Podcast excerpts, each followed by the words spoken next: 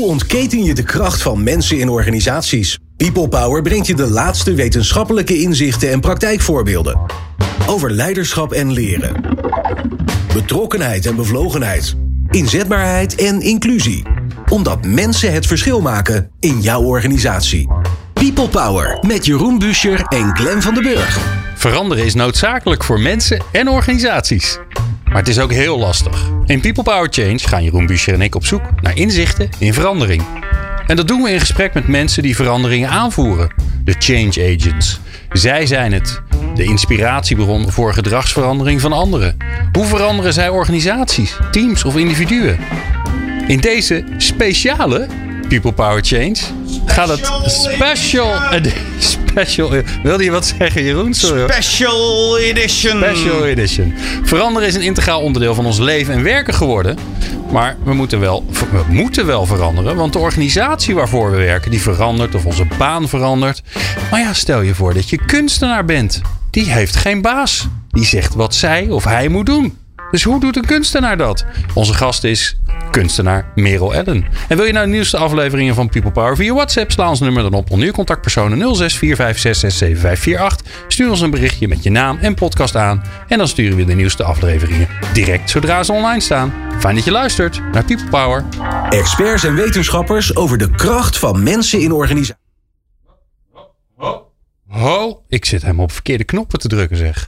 Ik ben helemaal, uh, helemaal van het padje. Het gaat, een, keer over, het gaat een keer over kunst en uh, ja, hij ja. gaat meteen experimenteren. Ja, ja, ik, ja, ik vond het wel uh, redelijk psychedelisch dit. Jeroen, wat fijn ja, dat je er bent. De, die stilte was confronterend, uh, nou, Glenn. Um, uh, luisteraars, welkom bij People Power Change. Ja, een special edition. Waarom? Nou, meestal uh, praat ik met veranderkatalysatoren die zich daar in organisaties mee bezighouden. En voor deze keer eigenlijk een heel iets speciaals. Niet iemand die bezig is organisaties of de wereld te veranderen. Hoewel het product kunst natuurlijk revoluties kan veroorzaken. Maar dat is niet waar we op gaan focussen. Want een kunstenaar is zelf opdrachtgever van zijn of haar eigen werk. Maar bij een kunstenaar is inherent ingebakken dat je voortdurend moet blijven veranderen. Want je, je laatste werk is je beste werk. En wat is dan die volgende stap? En het leek mij interessant eens een keer om te kijken hoe zorgt een kunstenaar er nou voor dat hij altijd blijft veranderen. En eventjes voor u heel belangrijk. Dit is een beeldend kunstenaar. Merel Ellen schildert en tekent. En het is zeer aan te raden om, terwijl u luistert naar dit programma, mee te kijken op haar website. Want dan heeft u ook beeld bij waar we het over hebben als je in de auto zit. Dan moet je dat niet doen. Oh, dat kan ook hoor. Dat is een ongelukje waard. Ja, ja echte oh. kunst is een ongelukje waard. Dus kijkt u vooral op www.merelellen.com. En dat is gewoon M-E-R-E-L. Dus Merel en daaraan vast Ellen, zoals we het allemaal schrijven. E-L-L-E-N. Dus merelellen.com. Merelellen.com is het toch? Ja. Ja, okay, .com. Even checken. En uh, wijsneus.com, dat is een heel andere site. Dat is, zijn vooral radiopresentatoren die daar te vinden zijn. Dus concentreer op merelellen.com. Merel Ellen, heel erg welkom in de studio. Dankjewel. Leuk om er te zijn. Dat uh, zullen we nog gaan zien. Um, uh, we, we, mijn eerste vraag is altijd dezelfde. En die geldt ook voor jou natuurlijk. Wat heb jij nodig om te kunnen veranderen? Ja, die vraag had je al van tevoren gesteld. En ik heb er even over nagedacht. Ik heb... Um, inzicht nodig dat iets op het moment zelf anders moet. Uh, ik zit niet lekker in mijn vel of ik loop vast, zoiets. En um, daar word ik me van bewust en denk: oké, okay, nu moet het anders. Dus het is een bewustwordingsproces. En, uh, dus, dus je wordt je bewust van iets wat er speelt in je leven. En, en, en dat triggert. Maar triggert dat ook meteen een kunstwerk? Nee, dat is de eerste stap. Dan, um, ik heb verschillende methodes, maar een van de dingen die ik dan doe is dat ik ga zitten en uh, ik pak een pen en papier en ik stel mezelf uh, de vraag wat, wat, hoe. En dat begint met wat gaat er goed? Wat kan er anders? En hoe ga ik dat doen? Is er, is er bij jou veel verschil tussen uh, hoe je naar jezelf kijkt? Want ik heb je werk bestudeerd en ik zie dat jouw werk uh, laten we zeggen, ook heel erg over jouw binnenste gaat. Heel direct. Dus je zou bijna kunnen zeggen psychologisch of analytisch. Mm -hmm. En leven is verandering in je werk, de volgende stap, het volgende werk, een ander proces dan de volgende stap van de persoon, Merel Ellen? Hmm, dat is heel erg aan elkaar gelinkt. Mijn werk uh, reflecteert op een emotioneel bewustzijnsproces. Dus ik, ik leer over mezelf door uh, te lezen, door naar mezelf te kijken, door naar mijn omgeving te kijken. En mijn werk is een poging om daar grip op te krijgen. Wat gebeurt er nou eigenlijk? En uh, ik gebruik allerlei methodes. Ik heb een achtergrond als neuropsycholoog, dus ik, uh, ik kijk voor een gedeelte vanuit de psychologie daarnaar. Maar ik kijk er ook naar vanuit theorieën die via yoga langskomen, um, zelfhulpboeken, literatuur, van alles en nog wat. Dus zeg maar, voor jou is persoonlijke ontwikkeling loopt geheel parallel aan het ontwikkelen van een kunstwerk. Uh, vaak wel. Er zijn het is ook kunst... het onderwerp vaak van je werk. Het is vaak het onderwerp van uh, mijn werk, ja. Ja. klopt. Laten we eens even bij dat concrete kunstwerk beginnen. Waar, waar is dat eerste lijntje? Hoe begint dat? Hm. Dat is uh, per kunstwerk verschillend. Ik heb eigenlijk zo grofweg drie manieren waarop ik aan een kunstwerk kan beginnen. En ik zat erover na te denken, ehm, hoe kan ik dat zo helder mogelijk zeggen? En eigenlijk zijn het drie C's. Ik kan vanuit een concept beginnen, vanuit een compositie of vanuit chaos. Je hebt echt talent voor het bedrijfsleven. Dat durf ik je zo altijd. dit, dit, is al, dit is al een boek. Dit, de, de, de afdeling marketing die springt tegen het uh, raam op. Hoor. Ga verder. Drie C's, ja. De drie C's. Nou, het concept om te beginnen. Um, concept wil zeggen dat ik vanuit uh, een een, uh, reflecteer op een situatie. En, uh, ik probeer te begrijpen hoe een psychologisch proces in elkaar zit, bijvoorbeeld. En dan van daaruit, als ik langzaam meer grip daarop krijg, kan ik beginnen te schetsen. En komt daar een werk langzaam uit voort. een soort analyse. Een soort analyse. En um, een stuk daarvan begrijp ik ook pas als het werk af is, omdat het werk op via toevalligheden ook nog achteraf informeert. Maar het grootste gedeelte zit in het vertalen van een, uh, een psychologisch proces naar een beeld. Dat is de uh, eerste manier waarop ik werk. En is ook een manier wat, die ik mee heb genomen in beeld, waar ik wat meer over kan vertellen hoe dat precies in zijn werk gaat. Maar is best wel bedacht. Dat is een best, best bedachte. Dat is zeker, die manier is best bedacht. En vaak is het de combinatie van de drie die ik noemde. Ehm, het is nooit helemaal bedacht, een kunstwerk. Maar het eerste stuk kan bedacht zijn. En komt dat ook doordat je... Je hebt ook een ontwerp. Je hebt uh, kunstacademie gedaan, maar dan binnenhuisarchitectuur. Ja. Dat is een ontwerpmatig uh, proces. Ja, Zit dat ontwerpmatige dan heel erg ook in hoe je kunst maakt? Um, soms. Sommige werken werken zo. Maar andere werken vanuit de tweede van de methode. Compositie. En uh, dat kan bijvoorbeeld vanuit de foto die ik heb gemaakt. Ik uh, heb op reis heel veel foto's gemaakt. Of uh, ik zie iets op straat waar ik een foto van maak. Ik heb een hele map vol met inspirerend beeld.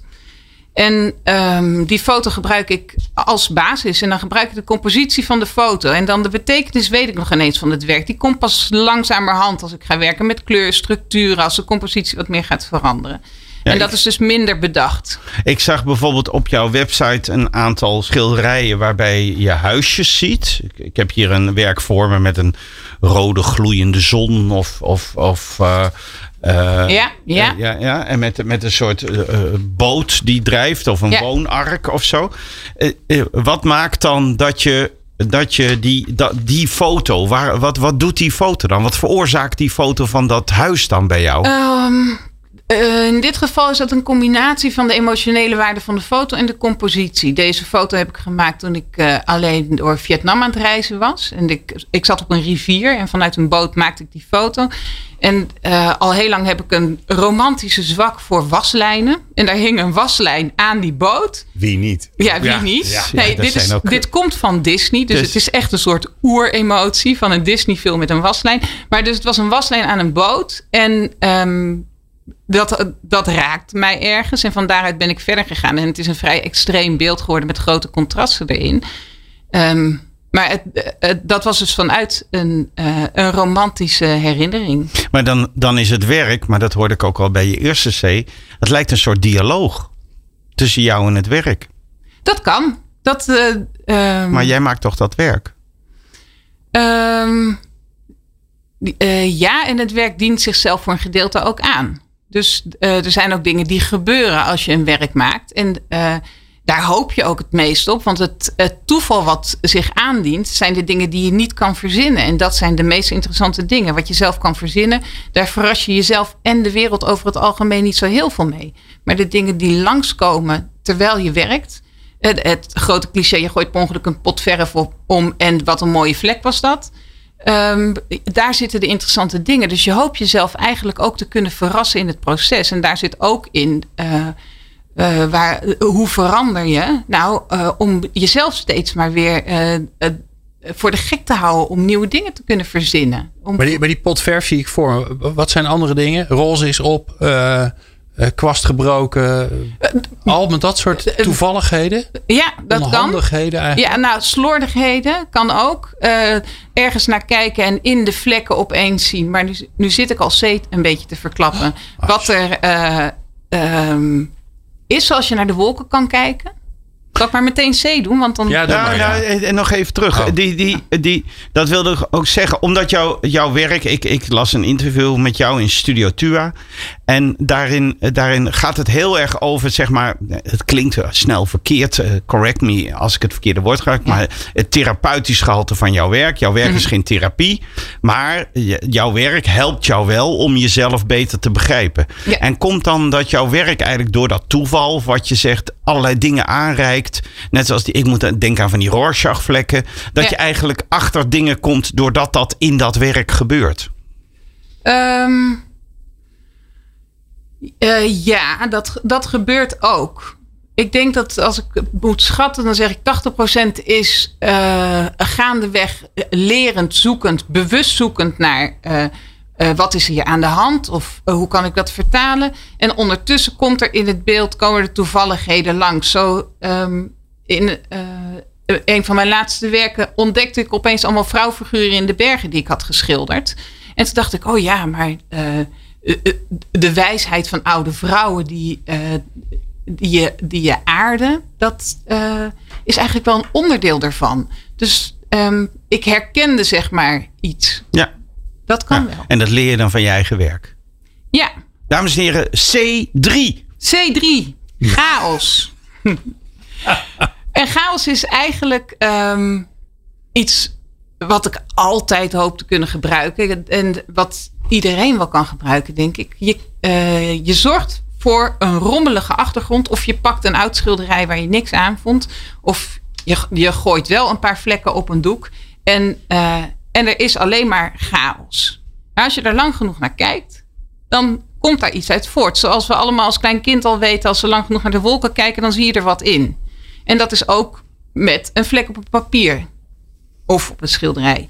En um, dat vind ik ook een fijne methode om of te gebruiken als uitgangspunt, of in een schilderij te gebruiken als ik uh, eigenlijk niet verder ben gekomen dan alles wat ik verzonnen heb. Dus als het alleen maar rationeel is, wat Glenn net zegt. Eh, het is wel een heel rationeel proces. Als het te rationeel is, dan loopt het een beetje vast. Dan, voel je dat het niet goed zit eigenlijk. Ja, dan is het niet spannend genoeg. En dan is het heel verzonnen. En dan uh, zitten er geen diepere lagen in. Dus dan, als je er dan voor kan zorgen dat je um, vanuit uh, je onderbewuste eigenlijk reageert. Want dat is wat er gebeurt. Je hebt uh, associaties bij dingen.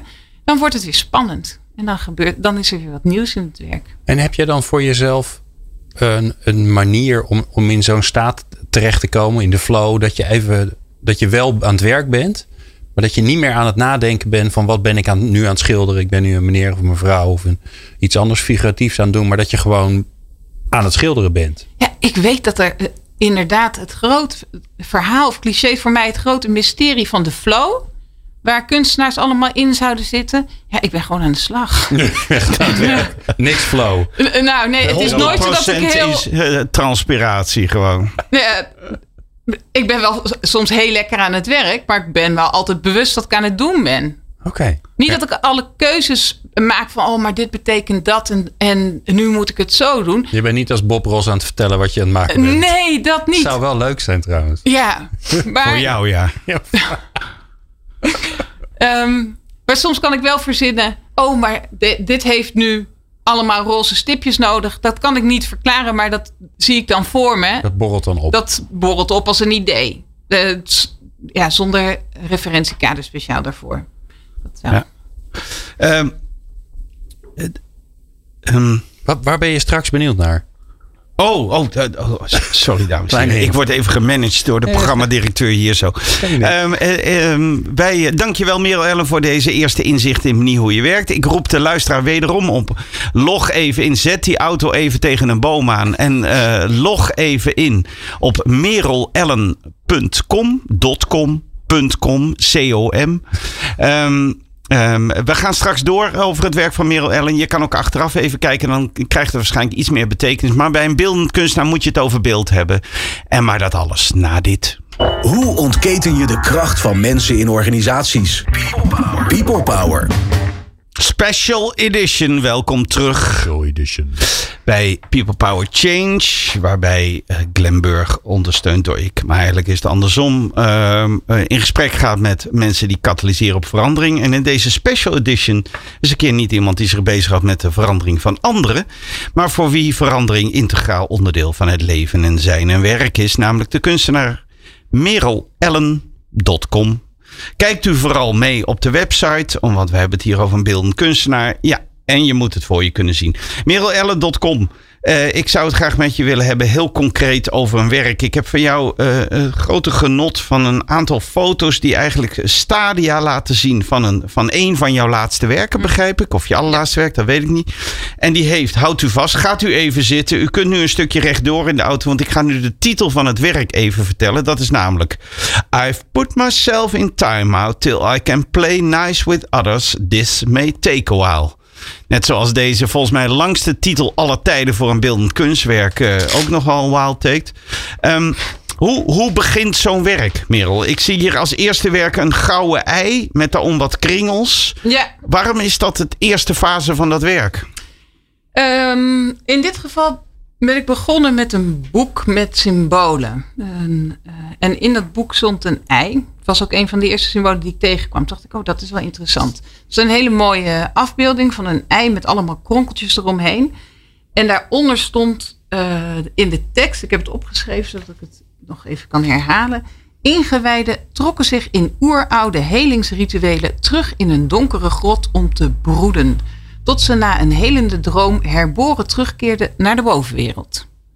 En toen dacht ik, oh, daar zitten allemaal hele interessante elementen in. Uh, helingsritueel, donkere grot, uh, bovenwereld. Ik hou me in mijn werk vaak bezig met het bewustzijn en de onderwereld en de bovenwereld vanuit de psychologie en de archetypes en Jung, noem maar op. Dus dat sloeg allemaal heel erg aan binnen mijn idioom. En uh, ik ben begonnen met dat ei en die kronkels. En die heb ik mijn eigen gemaakt. Die uh, kronkels en die structuren. En uh, dan komen er verschillende schetsjes uit. Nou, eerst met een boom. Dat werkte niet zo goed. En uh, later met bergen. En in die bergen kwamen op een gegeven moment vrouwen. Je hebt, je hebt dan nog geen beeld van het eindbeeld. Je weet niet wat je gaat schilderen. Je begint nee. echt bij een ei. Ja. Maar, maar, het is niet zozeer dat je dan... Want als je het uiteindelijke werk ziet, zit er... Ja, met veel moeite zie je ergens een ei-achtige vorm waar jij in drijft. Ja. Maar, maar je begint, begint eigenlijk met een ei en daarna begint er een soort associatieproces. Ja, ja ook door die tekst. Dus die tekst die geeft al uh, richting. Oh ja, een grot, dat had allemaal ook te maken met het, uh, hoe ik naar mezelf keek. Oh ja, soms uh, kan ik een slecht humeur hebben en dan kan ik maar het beste ergens verstopt zitten en niemand lastigvallen ja, hoe ziet dat er dan eigenlijk uit als je dat niet heel letterlijk neemt? Maar meer in overdrachtelijke zin. Nou, nou. Dan, dan, zie ik vervolgens een plaatje met allemaal schetsjes. Ja. Die, die, en zelfs al een soort structuur die op het uiteindelijke werk lijkt. En dan, en dan begin je eigenlijk met een soort vlakverdeling, zie ik. Er is een soort rode onderkant, een blauwe lucht. Ja. Die ook in het latere werk inderdaad terugkomt. Maar daar, zitten, daar komen dan allemaal elementen in die gewoon helemaal in het werk niet meer terugkomen. Is dat dan allemaal associatief spelen. Ja, proberen. Uh, dat, het begint met de compositie. Het kan in één keer raak zijn hoor. Het gebeurt wel eens dat je een schilderij hebt en dat uh, uh, één schets en het, het, het is meteen raak. En denk, oh, nou. Het, bijna alsof je het zelf niet kan geloven. En soms is het een proces waarin je heel lang moet zoeken voordat alles bij elkaar een gelaagdheid heeft en een zeggingskracht dat het klopt. En moet het mooi zijn? Um, Mm, mooi niet, maar het moet wel kloppen. Het, het moet ergens een, eh, een balans hebben tussen spanning. Um, de kleur moet een bepaald soort balans hebben. En wie weet dat, of dat klopt? Ja, dat is een intuïtief gevoel. Maar dat intuïtief gevoel hebben we allemaal. Hè? De gulden snede is iets wat ingebakken zit in hoe we kijken naar de buitenwereld. Dus. En in hoeverre is zo'n wordingsproces voor jou dan eigenlijk als proces herkenbaar? Of ga je dan eigenlijk echt een nieuw pad en kom je op een andere manier op dat werk dan je ooit een werk hebt gemaakt? Nee, dit was absoluut anders. Dit eh, kwam echt vanuit uh, een combinatie van een beeld en een tekst daarbij. En, en dat vond ik een sterk uitgangspunt. En ik kon dat vertalen naar waar ik in mijn eigen proces over uh, zagrijnig ergens uh, me afsluiten. Uh, dat kon ik daarnaar vertalen. Dus, um, en dat had ik nog niet eerder gedaan. Dus dat was nieuw. En, ja. en in hoeverre leer jij als mens hier iets van? Wat, welk, want je had het over dat jouw werken jouw inzicht kunnen geven in je eigen ja, mens zijn. ik leer er heel veel van. Want dat zorgt ervoor dat je afstand kan nemen van de situatie waar je in zit. Dus um, ik wil ook grip ergens op krijgen. Ik zeg bijvoorbeeld, dan ben ik soms zagrijnig en dan wil ik me afzonderen. En dan denk ik, oh ja, maar um, wat gebeurt daar dan? En dat is eigenlijk niet heel leuk. Uh, hoe kan ik dat dan anders doen? Nou ja, eerst maar eens inzicht krijgen in de situatie. En als je daar uh, zicht op hebt, dan kan je jezelf ook wat meer uit de situatie halen en op een afstandje het beschouwen. En dat geeft weer ruimte om uh, te bewegen van daaruit. En ik geloof altijd dat verandering bestaat altijd uit een stuk houvast. Wat zijn nou. Ja, want je, je neemt eigenlijk een ander uitgangspunt. Zo kom je ook in een nieuw proces. Je bent aan het veranderen. Maar Zoals bij veranderen, en dat merk ik ook in gesprekken die we vaak in dit programma hebben, zoeken mensen ook altijd ergens houvast. Wat is voor jou houvast? Uh, vertrouwen hebben in het proces. Dat uh, ondanks dat je uh, gaandeweg steeds denkt: oh mijn god, dit wordt nooit wat. dat je uiteindelijk er wel weer uitkomt. De, want, want, je ziet vaak dat mensen bij verandering. Dat wel eens lijkt, ze zijn bang voor verandering omdat ze niet weten waar ze uitkomen. Heb jij dat ook? Um, Nee, het, wat er gebeurt als je het maar vaak genoeg gedaan hebt, is dat je durft te vertrouwen als je in het diepe springt, dat je wel gaat zwemmen. En dan kan je steeds naar een ander diepe springen en het water kan anders zijn of het is geen water, maar dat je weet, oh ja, maar ik, ik kan wel zwemmen. Ik vind wel een manier om eruit te komen. Dus. Heb je daar nou een soort neurotische dingetjes bij? Dat je altijd dezelfde muziek opzet of altijd op dezelfde plek of je, je, je, je, je materiaal op dezelfde manier gerangschikt? Um, nee, totaal niet neurotisch, maar heel praktisch zou ik willen zeggen. Uh, uh, wat bij mij heel belangrijk is, is dat ik in een uh, vaste routine zit.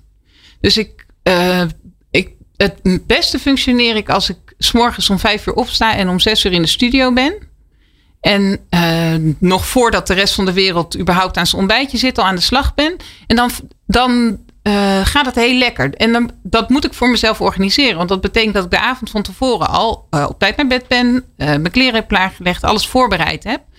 En als ik dat niet doe, als ik mezelf niet goed structureer, dan verzand ik ook rustig in niksigheid. Dus, dus, dus regelmaat is voor jou absoluut niet de vijand van veranderen. Nee, nee, nee. Dat geeft me juist uh, die hou vast om te spelen. Omdat ik weet, ja, maar morgen ben ik er weer en, uh, en dan komt het wel goed. Ik creëer voor mezelf die ruimte om eruit te komen. En hm. dat is heel uh, belangrijk. Het is wel grappig, Jeroen. Want in, het, in de vorige aflevering ging het over het hybride werken. Even een totaal andere wereld erbij halen. Een van de grootste problemen van al die vrijheid is dat dit wat meer over zichzelf gecreëerd heeft. Namelijk, ik weet gewoon, als ik als ik productief wil zijn, vijf uur de wekker, zes uur aan de bak. Dat hebben wij met z'n allen niet. Ja. Ja, naar kantoor hadden we. maar dat heeft, dat heeft Merel Ellen ook niet. Ze creëert dat voor zichzelf. Ja, nee, maar daarom. Maar ze weet hoe dat werkt bij zichzelf. Ik denk dat heel veel mensen dat voor zichzelf helemaal niet weten hoe dat werkt. Nee, maar ik denk ook dat voor beeldend kunstenaars de coronatijd, eh, of in ieder geval beeldend kunstenaars zoals ik, die een uh, praktijk hebben waarin je regelmatig werkt, veel minder impact heeft eh, eh, wel dat je exposities niet doorgaan, maar in de, het ritme van je werk. Ik heb er weinig van gemerkt in mijn werk. Ja, ik, ik moest een paar exposities afzeggen of uh, verleggen. Maar ik ben heel erg gewend aan mezelf structureren. En dat geeft en, enorm houvast. En wat je ziet is dat je, waar je over vertelt, is dat je een soort grid, een soort basis creëert. Waaraan je vasthoudt. Ja. Om dan vervolgens open te staan voor verandering. Want uiteindelijk het proces, ook als je die stadia van dat werk ziet. Ja, dat zijn, dat zijn allemaal zaken die had je niet kunnen voorspellen. Daar moet je maar wat er op dat schilderij gebeurt, bij wijze van spreken, daar moet jij maar weer mee om leren gaan. Maar dat kan je doordat je aan de andere kant voor jezelf een zekerheid en een houvast en een structuur hebt gecreëerd. Ja, het is misschien een beetje zoals met kleine kinderen. Als je de grenzen helder aangeeft, dan kunnen ze daar binnen helemaal losgaan en spelen en dat voelt veilig. En ik, creëer zeg maar uh, door dat ritme een uh, basisveiligheid waarin ik dan los kan gaan. Als ik dat ook niet heb. Het is niet zoals ik uh, om één uur s middags mijn atelier binnenkom en ik heb maar twee uurtjes tijd. Dat ik dan net zo uh, vrij me voel en doe maar wat ik nodig heb als wanneer ik om vijf uur s morgens er ben. Ja, en wat ik wel mooi vind om te zien is dat er, er zit een, een gelaagdheid in. Hè? Je maakt daar allemaal laagjes op elkaar. Mm -hmm. Maar je creëert ook dingen die er gewoon daarna niet meer zijn. Ja. En dat vind ik ook wel een mooie les, zeg maar, voor de uh, iets wat saaiere de, de, de moed om te bedrijfswereld. Dat je dingen creëert ja. die, die, die er uiteindelijk lijkt alsof je die er niet toe doen. Omdat, er, omdat, het, omdat je het weggooit of ja, weet ik veel wat. Maar die waren wel nodig. Maar die waren nodig om ergens anders te komen. Ja, ja en zeker. een van de belangrijkste lessen die je als kunstenaar leert. Kill your darlings. Ja. En dat is echt een onderdeel van het proces. Ja.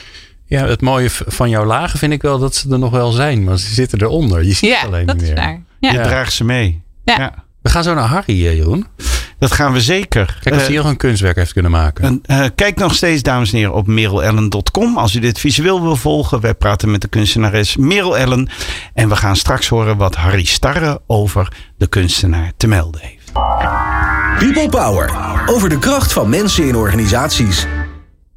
Dames en heren, sommige mensen zijn kunstenaar en maken kunst, zoals Merel Ellen. Sommige mensen zijn een kunstwerk. Dames en heren, Harry Starre. Dankjewel, Jeroen. Ik noem mijn uh, column uitgevlogen en teruggekeerd. De waardering voor creativiteit is groot. Dat is niet altijd zo geweest, hè? Het is de vraag hoe groot die waardering is als het er echt op aankomt, als het er echt op aankomt. Maar goed, als in de jaren 50 van de vorige eeuw aan een vader, uh, een vader tegen zijn vrienden zei: Mijn zoon is creatief, dan was mededogen zijn deel. Wat moest er van die jongen worden? En wanneer hij zei: Mijn zoon is creatief en gevoelig, dan was het einde in zicht. Hier kon geen noodlot tegenop.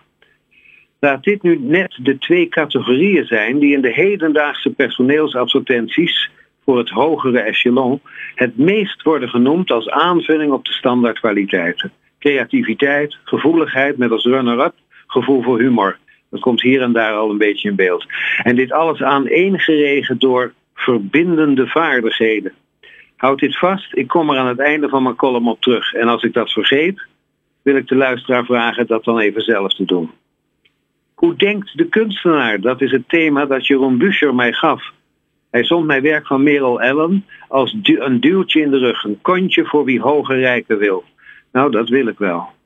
Met die gedachte in het voorhoofd heb ik me laten veroveren. Ik ben als een blok gevallen van mijn voetstuk. Dat heeft, uh, dan heeft u een beeld. Praten over beeldende kunst is zoiets als een schriftelijke cursus dansen. Ik ga in dat licht het werk niet beschrijven. Ik kom niet in de buurt van de kracht ervan. Het lijkt anekdotisch werk, maar dat is het niet. Rudy Fuchs vertelde ooit aan een groep managers toen hij naast een abstract schilderij in de Fondation Maagd stond in Saint-Paul-de-Vence, ik kom wel eens ergens, dat de vraag wat zie je bij volwassenen niet veel oplevert. Ze zien er van alles dat er niet is en interpreteren zich wezenloos. Liever werkte hij met kinderen. Hun antwoorden waren op die vraag to the point. Als hij vroeg wat zij zagen bij een abstract schilderij, antwoordden zij rood, geel, wit, voor volwassenen is dat niveau van kijken te hoog gegrepen. Ze vinden er iets van.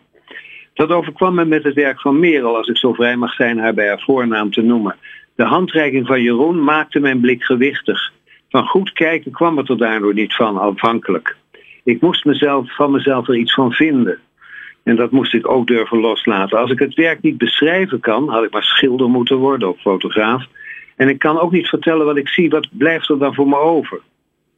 Eerst zag ik het werk met de titels die voor mij, de maker, mij voor de maker innamen. Die titels en het werk maakten dat ik sympathie ontwikkelde. Uh, hier was iemand uh, aan het penseel, niet aan het woord, die zichzelf niet ernstig, wel serieus misschien nam. Ik weet eigenlijk niet precies wat er aan de hand was, maar wel iemand waarmee het contact kon worden aangegaan, die daarvoor open stond. Ik ben in contact met iemand met een mild gevoel voor humor. Dat gevoel kreeg ik. Iemand die de taal en het penseel beheerst. En ik wilde eigenlijk wel bij zo iemand horen. Dat was mijn eerste ervaring als kijker. Toen keek ik beter nog. Uh, als ik al goed keek. En ik moest denken aan de culinaire journalist van Parool. Zijn naam uh, was mij ontschoten, Johannes van Dam. Die zei uh, dat goede gerechten met meer dan vijf ingrediënten gewantrouwd moesten worden. Het werk van Merel Ellen is bedrieglijk eenvoudig. Er staat telkens, het bevat telkens hooguit vijf ingrediënten. En vreemd genoeg, terwijl het aan de buitenkant der dingen blijft, dacht ik telkens de binnenkant van de kunstenaar beter te leren kennen. Het werk is autobiografisch, heel specifiek, en daarmee gaat het vreemd genoeg over ons allemaal. Zo persoonlijk is het. En omdat het mild werk is, accepteert het zichzelf en daarmee de kijker. Ik, ik bedacht, het, niet het werk mag er zijn, maar ik mag er zijn. Het laat me zien hoe ik kijk en zegt me wie ik ben op een hele terughoudende, prettige manier.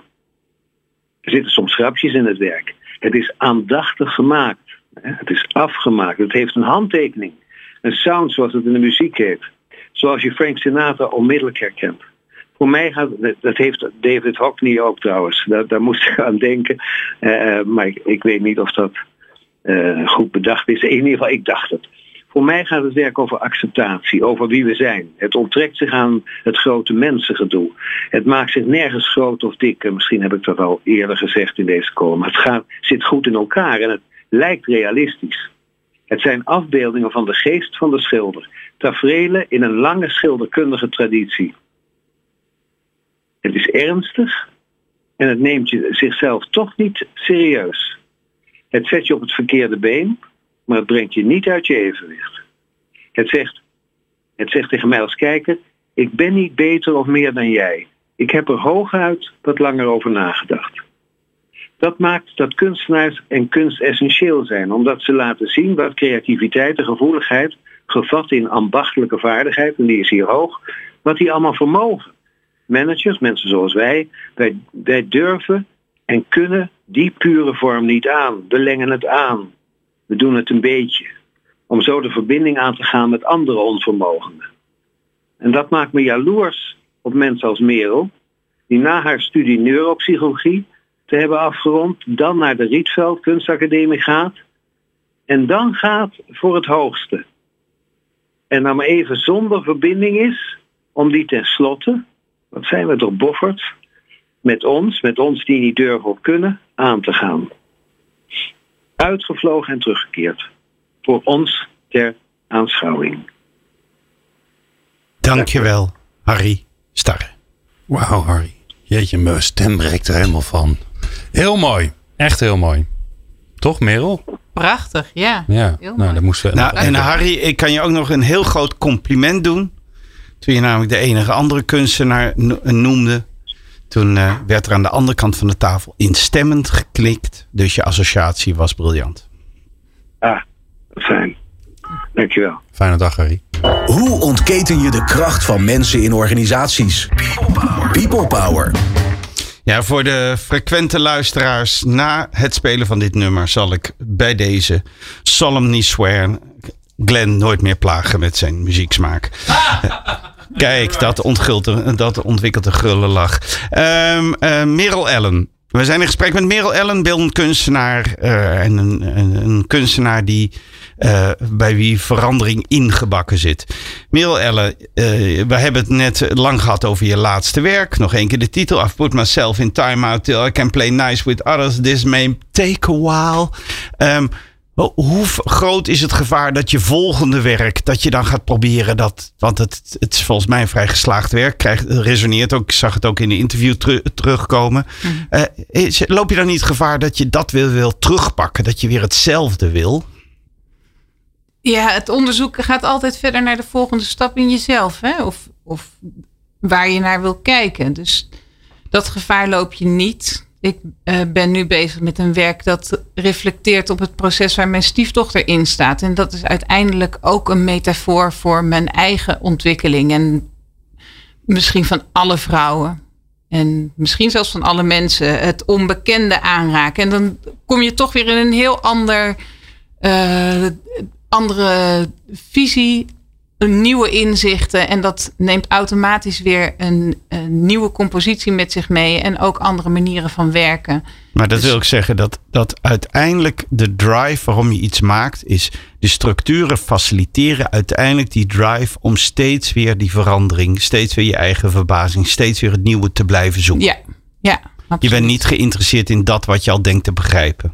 Nee, dat is een tool die je meeneemt. Dus de dingen die je op een gegeven moment eigen hebt gemaakt, dat, uh, die gaan in, je toolbox. Dus oh, nu, nu uh, kan ik scherper kijken naar uh, dit en dat aspect. Of ik heb een techniek ontdekt waarvan ik, als ik ergens vastloop, eerder met een oplossing kan komen, omdat mijn arsenaal breder is geworden. Dus op die manier neem je wel de dingen mee die je gaandeweg leert.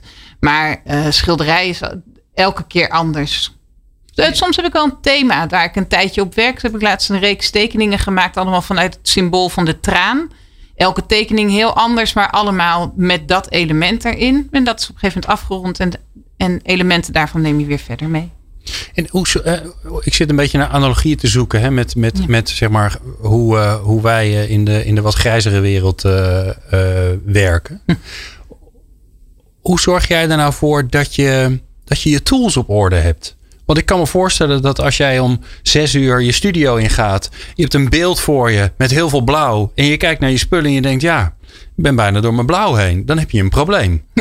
Dus hoe zorg je dat je, ja, nou ja of vind je dat ook wel interessant omdat het je beperkt? Of, eh, ja. Eh, heel, heel af en toe gebeurt het dat ik inderdaad zo slecht georganiseerd ben dat ik uh, verf niet tijdig heb bijgekocht. Om maar even letterlijk je voorbeeld te beantwoorden. En dan uh, betekent dat ik creatieve oplossing moet zoeken of een ander materiaal gebruiken. Dan dwing je jezelf tot iets nieuws. En dat is eigenlijk alleen maar heel erg leerzaam. Maar kun je dat dan, want dan wordt het weer chaos. Hè? Dan komt die derde C en dan, en dan helpt het je dan toch wel weer om nou, dan heb je weer wat nieuws. Dan ben je inderdaad weer, uh, heb je jezelf verbaasd en uh, ben je voorbij de voorspelbaarheid gekomen. Wat eigenlijk steeds het streven is. Maar, je gaat dan, maar baal je dan niet eerst? Oh ja, ja, zeker. Je moet even door de frustratie heen als je zoiets doms hebt gedaan als niet op tijdje verf gekocht. Maar, en hoe doe je dat? Hoe schakel jij om? Uh, ik praat heel veel hardop in mezelf in de studio. Dus ik loop uh, regelmatig, als ik tegen mezelf aanloop,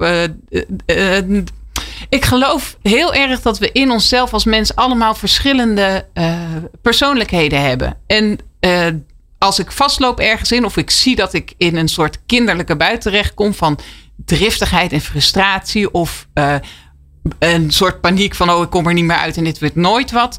Om weer bij de stem te komen die het wel allemaal weet. De wijsheid in mij. En dat kan je dat kan je doen door te schrijven. Bijvoorbeeld met de vraag wat, wat, hoe. Zoals ik in het begin zei. Dan schrijf je eigenlijk. En op een gegeven moment neemt dat stukje wijsheid in je het wel over. Daar durf ik inmiddels heel erg op te vertrouwen.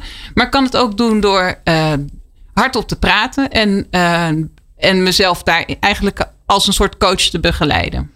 Veel van onze luisteraars die werken in organisaties en die zijn door corona, maar ook soms omdat mensen in de organisatie ineens een plan hebben worden ze geconfronteerd met verandering. Dus die komt van buiten. Jij kiest hem zelf, maar zij worden geconfronteerd met verandering. In hoeverre kan die stem, die, zoals je, ik schrijf hem net op, de wijsheid in jou, die stem waar je naar luistert en mee in dialoog bent en die je ook bijna schildert volgens mij. Mhm. Eh, in, in hoeverre kunnen mensen die gebruiken voor verandering die je overkomt? Ja, precies hetzelfde verhaal ook uh, als je bewust bent van frustratie of van uh, een uh, oncomfortabel gevoel. Uh, besef jezelf dat je daaruit kan komen en dat er een, uh, een, heel stuk wijsheid in je is die je overal doorheen kan loodsen. Dus dat geldt ook als de verandering van buitenaf komt. En dat is een fundamenteel andere keuze dan vechten. Dat is werken vanuit wijsheid. Ja, en, en eventueel, ja, ik zou het niet zeggen vechten, maar ehm, zien dat de frustratie die je dan voelt of de angst die opkomt, allemaal meer een. Um, respectvol bedoelde kinderlijke angst is of frustratie. Er is namelijk niet een levensbedreigende reden om echt boos te worden of gefrustreerd te raken. En daarom uh, is er ergens ook een gedeelte in jou dat wijzer is en hier bovenuit kan stijgen. En dat kan je altijd aanboren, zolang je ervan bewust wordt. Hé, hey, ik ben nu gefrustreerd. Is het levensbedreigend een situatie? Nee, niet echt. Oké, hoe kom ik weer terug bij mezelf en word ik weer rustig en kan ik het van een afstandje beschouwen? En daar doet de kunstenaar Merel Ellen visueel verslag van, van dat proces. Ja, absoluut ook. Ja hoor, ik probeer ook inzicht te krijgen in dat proces. Wat, wat, zou jou, wat zou je willen dat jouw werk bij iemand bewerkstelligt? En ik weet wel dat je je werk maakt omdat jij de noodzaak voelt om het te maken. Maar uiteindelijk laat je het ook zien. je exposeert ja. uh, merelellen.com voor als je het wil zien, wil kopen. Um, je moet onze kunstenaars helpen, heden ten dagen natuurlijk. Um, wat zou je willen dat het bewerkstelligt bij de kijker? Uh, het mag van alles zijn. Het mag uh, zijn dat iemand vanuit esthetisch oogpunt er naar kijkt en uh, denkt: God, dit is een mooi werk. Maar het fijnste is natuurlijk als iemand ergens een herkenning vindt, een troost of een inzicht krijgt. Dat hoef je niet eens te kunnen verwoorden voor jezelf, maar dat je je misschien begrepen voelt. Zoals Harry net zo prachtig verwoordde. Dat hij um, vanuit een soort mildheid naar zichzelf kan kijken. En het is oké dat je bent zoals je bent. Want we, zijn, we hebben allemaal onze strijd en tekortkomingen en frustraties. En um, omdat je dat ziet van een ander, accepteer je dat misschien makkelijker bij jezelf. Ja. En uiteindelijk ben je dan door jezelf te onderwijzen weer een onderwijzer. Mm, ja, op die manier misschien wel. Dankjewel, Merel Ellen. Heel graag gedaan. Jullie Wij spraken met Merel Ellen, beeldkunstenaar. Haar werk is zien op merelellen.com.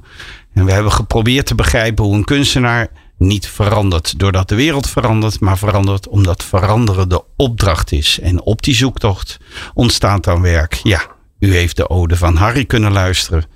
En de rest van het werk vindt u op merelellen.com. Merel was het nou? Merelellen.com, niet punten, een .com. Ja, okay, en uh, even scherp ook platheid en domheid is onderdeel van de wereld. Dat is ook onderdeel van de realiteit. En hebben wij nodig. En dames en heren, dank u wel voor het luisteren. En ik geef het woord aan Glenn het, van den Burg. Gewoon het kosmische balans, uh, uh, Jeroen.